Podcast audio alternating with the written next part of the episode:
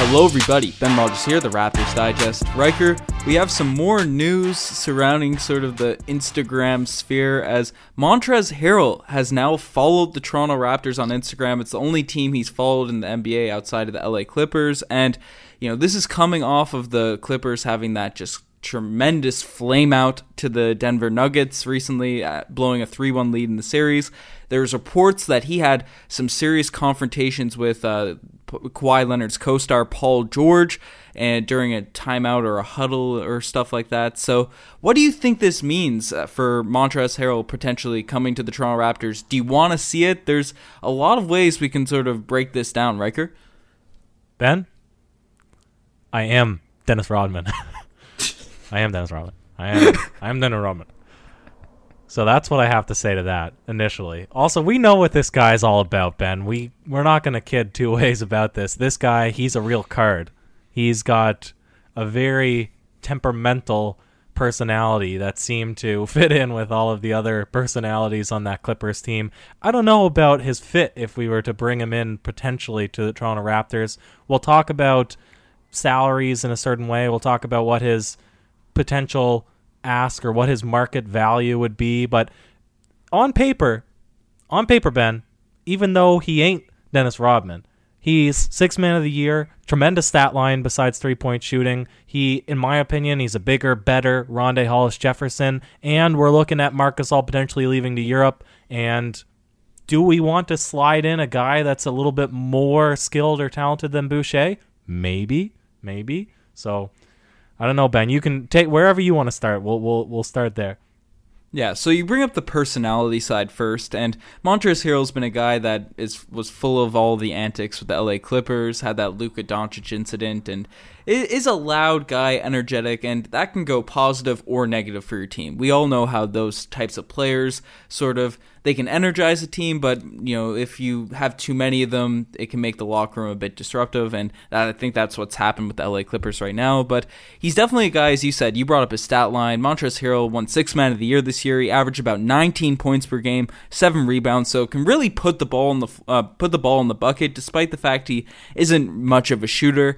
You know, he, I don't think he made a three pointer this season. He shoots about uh, 65% from the free throw line. So you're not getting that outside scoring from Montrezl Harrell. That's not what you're bringing him in to do. And he's an undersized big. He's a six-seven center, but the the numbers don't lie, Riker. He can really he can really put the ball on the floor. He's energetic and you know, he's he's not Dennis Rodman, but seven rebounds for a guy that comes off the bench and is a is a spark plug he definitely would bring some positives to the team. I know there's been some report there's his reviews on defense are, are pretty mixed. I haven't watched him enough on the defensive end to really have a strong enough opinion, but from everything I've read, there's some articles saying he's he's really good. His energy and stuff for uh, especially as a post defender is is really positive. But then on the other hand, there's a lot of people saying he's not super mobile, and we just saw what Nikola Jokic did to him in a seven game series, Riker. And that's a perfect point. And I think ultimately, Ben, this argument, we can maybe not shut this down. Obviously, we have a lot to say about this guy, but I think it's going to keep coming back to the whole no perimeter shooting, that, that and especially given what he probably is valued at having that six man of the year showing that he's a capable inside scorer that he at least knows what he needs to do enough on a pick and roll situation or grabbing an offensive rebound and putting it back in despite his size uh, enough to put up almost 20 points per game coming off the bench i mean that's valuable Mm-hmm. Right there, there's no two ways around it. That's valuable to have on the court because I love Rondae Hollis Jefferson throughout the season. His motor, what he was able to do, he is probably pretty similar to this guy in terms of uh, temperament, in terms of what they want to go out there and achieve when they step out on the court. But you're you're really right. In any big investment that you're going to make, you want them to also be beneficial for you come the most important time of the year i.e., playoff time. And you can be I am Dennis Rodman all you want, but if you're only getting two rebounds per game in that Nugget series and you're you're not helping stretch the floor, uh, maybe he's not the best fit. But Ben, for the regular season, I'm just gonna throw it out there now. I'd love to have this guy in the squad. Interesting, interesting, because you know the Toronto Raptors have sort of especially as Masai Ujiri has really developed this team into his own because he didn't really make that many crazy moves initially once he took over the reins from Bryan Colangelo's. You know, the initial little moves he made ended up working and ended up a lot of success for the Toronto Raptors. But as we have gotten to a fully fully Masai Ujiri team, so to speak. I know that's not a verb, but that, that's what this team has become. We are filled with three point shooters and defenders. That's what where we found our success, having two way guys on both sides of the floor, and that that can knock down the three, score that way, and and defend. And while Montrezl Harrell does a lot of things really good on the court, he doesn't do those two things at an especially high level, right? He does a lot of other things, and so the question I sort of look at here would him sort of breaking the mold of a traditional Raptors player be a positive considering it's a it's a nice switch up and you can maybe throw a different look because definitely in these playoffs uh, with uh, Pascal Siakam struggling we didn't have that sort of explosive score. You know that did different things when Lowry wasn't hitting and Lowry wasn't completely on fire and Lowry being 35 next season we can't really expect him to do that night in night out. Maybe having a spark plug could be a positive but then again the Raptors have had so much success building around these types of these archetype of players, being three and D guys, that you know Montrezl Harrell is going to take. As you said, a significant investment in, in money in a, in a contract, and we're trying to keep that space for potential free agents, for guys that we are going to end up losing, they're going to need to be re-signed. So, will we want to invest that in Harrell, or is is it good to sort of switch up the mold for a Raptors player? Well, this is the thing, Ben, because again, we're we're looking at we're looking at bringing in a big if Marc Gasol does leave to Europe, or if we don't look at re-signing him, if he goes to a different team, etc. Because really, what we have left then on the roster is Chris Boucher coming up and filling in the the backup center position for Serge Ibaka, or like you said, maybe playing a little more creatively. Or we broke this down the Marc Gasol pod. I'm assuming this one's actually going to come out before that, but we talked a little bit about playing throughout the regular season that small ball lineup with OG at the five, and this is why I think Montrezl Harrell wouldn't be bad on the team because throughout the regular for the regular season, because throughout the regular season, we saw Rondae Hollis Jefferson come in, have impact, lead fast breaks at times get those little nitty gritty stops, little blocks, little tips, steals under the basket, you know, put the ball in when there's good position down in the deep post. And I think all of those things contribute to a win, especially against the lesser teams. Mm-hmm. So I think he would add value to the regular season. Maybe not in a small ball lineup, like you said, because we talked about why there were shortcomings for the Rockets.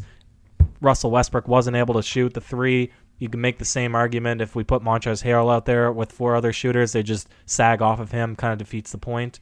But you know, you're I guess we're both ultimately looking at the playoffs, and yeah, maybe he would have been helpful in a series like Boston where the guys are sluggish, nothing's really happening on offense. They're taking a lot of perimeter shots, missing a lot of perimeter shots, and you have a guy you can just pass the ball in there. He's able to wrestle down low, make a couple buckets. Maybe that turns into something. I don't know. I but again, I I think if the money was right and we're shy a person for the backup C position, I wouldn't hate having him on the team. But is he a guy that I'm going to put all my chips on the table for to win a playoff series? I don't think there's no way we can argue that. That's obviously the answer is no. Yeah, and like that's the thing. The the money that will probably take to sign him. He's a six man of the year, right? He's a guy that that just won that that hardware and he's he's a great scorer, obviously, clearly from the stat line. And even though he's not your your 2020 ideal defender, so to speak, from what I've seen, I haven't seen him play enough, and I want to preface that consistently. So people have obviously watched the Clippers more. Correct us down below, but he he does provide that energy and rebounding, which is maybe not necessarily defensive stats and all that sort of stuff, but they energize the rest of the team so the, the team defense can stay at a high level when he's on the court. So it's it's an interesting thing to look at. And will he mat, you know feed into a solid playoff roster and all that? that? There's still questions to be had with that. But I think we've alluded to it a lot in this podcast. The, the money situation, I think, would be the biggest sort of roadblock to actually signing Montrezl Harrell, and potentially if Masai Ujiri thinks he's a, a personality clash with a, a certain with other teammates or whatnot. Yeah, absolutely. And if you're looking at what the money is, I mean, I'm not sure what the salary cap is going to look like for the next season, but Lowry's still locked down the big contract. Pascal Siakam's next season starts big.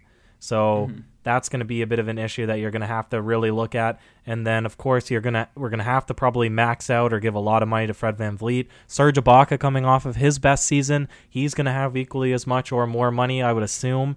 Marcus Gasol is getting paid 25 mil, so I'm hoping we can replace him with a much cheaper person. But to bring him in, Montrezl Harrell, you'd have to guess that he's going to need around 10 or 15 million dollars per season, and I just don't see how the money would really work, especially if we're trying to keep it on a more lean model so that there's space for future guys like OG, like Norm when the time comes, like keeping that cap space open for 2021 because it seems like you know, obviously in the best interest of a player, you don't want to sh- assign a short term deal unless you really think that your trajectory is going to go up after a year or something. But usually the risk of injury keeps it so that you want to extend yourself for as much as possible so you can get paid. So I, I just don't I think the, the combination of no three point shooting and he's gonna be a guy that you'd have to give a respectable amount of money to on a team that we've already paid our top guys a ton of money. I, mm-hmm. I don't think there's a way that to really make that work. Yeah, and you you brought it up. This season we have a lot of free agents, and I, I don't want Montrezl Harrell over Serge Ibaka. You in agreement with that? Oh, 100%. 100 Yeah. Serge is clearly the more valuable piece in comparison to those two guys. So you, I don't want any cent of Serge Ibaka's money going to a, a guy like Montrezl Harrell who, who can't do the same thing Serge can do on the court. And then, you know, we, we have a pod coming on Marcus Gasol potentially going to Europe, and we, we don't necessarily think he'll be he'll be back next season with all the reports that are out there now and so we're, we're we're not too worried about his money. Fred VanVleet, that's another video we have we have on on route, but the Knicks are looking offer him about 22 million Riker. So those that's a lot of money just in Serge and Fred. And then as you brought up, Montrezl Harrell's probably going to want a long term deal after just winning Six Man of the Year. I don't think he just signs a one off deal unless the Raptors want to up front give him like 20 odd million dollars to in the same vein like the Morris twins get they get those one year deals where it's pretty high value. At least Marcus Morris got this season. And and then see what happens. But I, I'd say after being a 26 year old he'd want to cash in being entering the prime of his career. And the this the offseason I know 2021's often brought up for Giannis and potentially Kawhi now that's a name thrown around and Depot and those players. But the Raptors have Norman Powell as a free agent 2021, even bigger OG Anunoby's a free agent 2021, and guys you might not think of like Terrence Davis. Those are all players that have been really good for the Raptors, and they have to be re-signed. And even if it's 2021, obviously the flexibility is for the, the, the, around the NBA is for the the big fish like Giannis and them, but the Raptors have a lot of big fish of their own that they have to keep in 2021, and you know would you rather have a Montrezl Harrell over even a Norman Powell? Definitely not OG Anunoby for me, but would would you even want to give Norman Powell or TD's money to Montrez Riker? Well, no. Well, TD is that's a tough one. I mean, he showed flashes of brilliance, and the the the thing with comparing a center to guards is the center would also have to be able to shoot threes. So no, you're going to always want to give your money to the more skilled player. So OG is going to come ahead in the pecking order. Norm's going to come ahead. Terrence Davis maybe. But if they all keep playing strong seasons, there's no way we're able to pay them all plus 10 million, keep them all in the books, you know? Like eventually you kind of saturate your ability to to pay everyone and you'd expect that some guys would walk and that's why trading is so common in the NBA.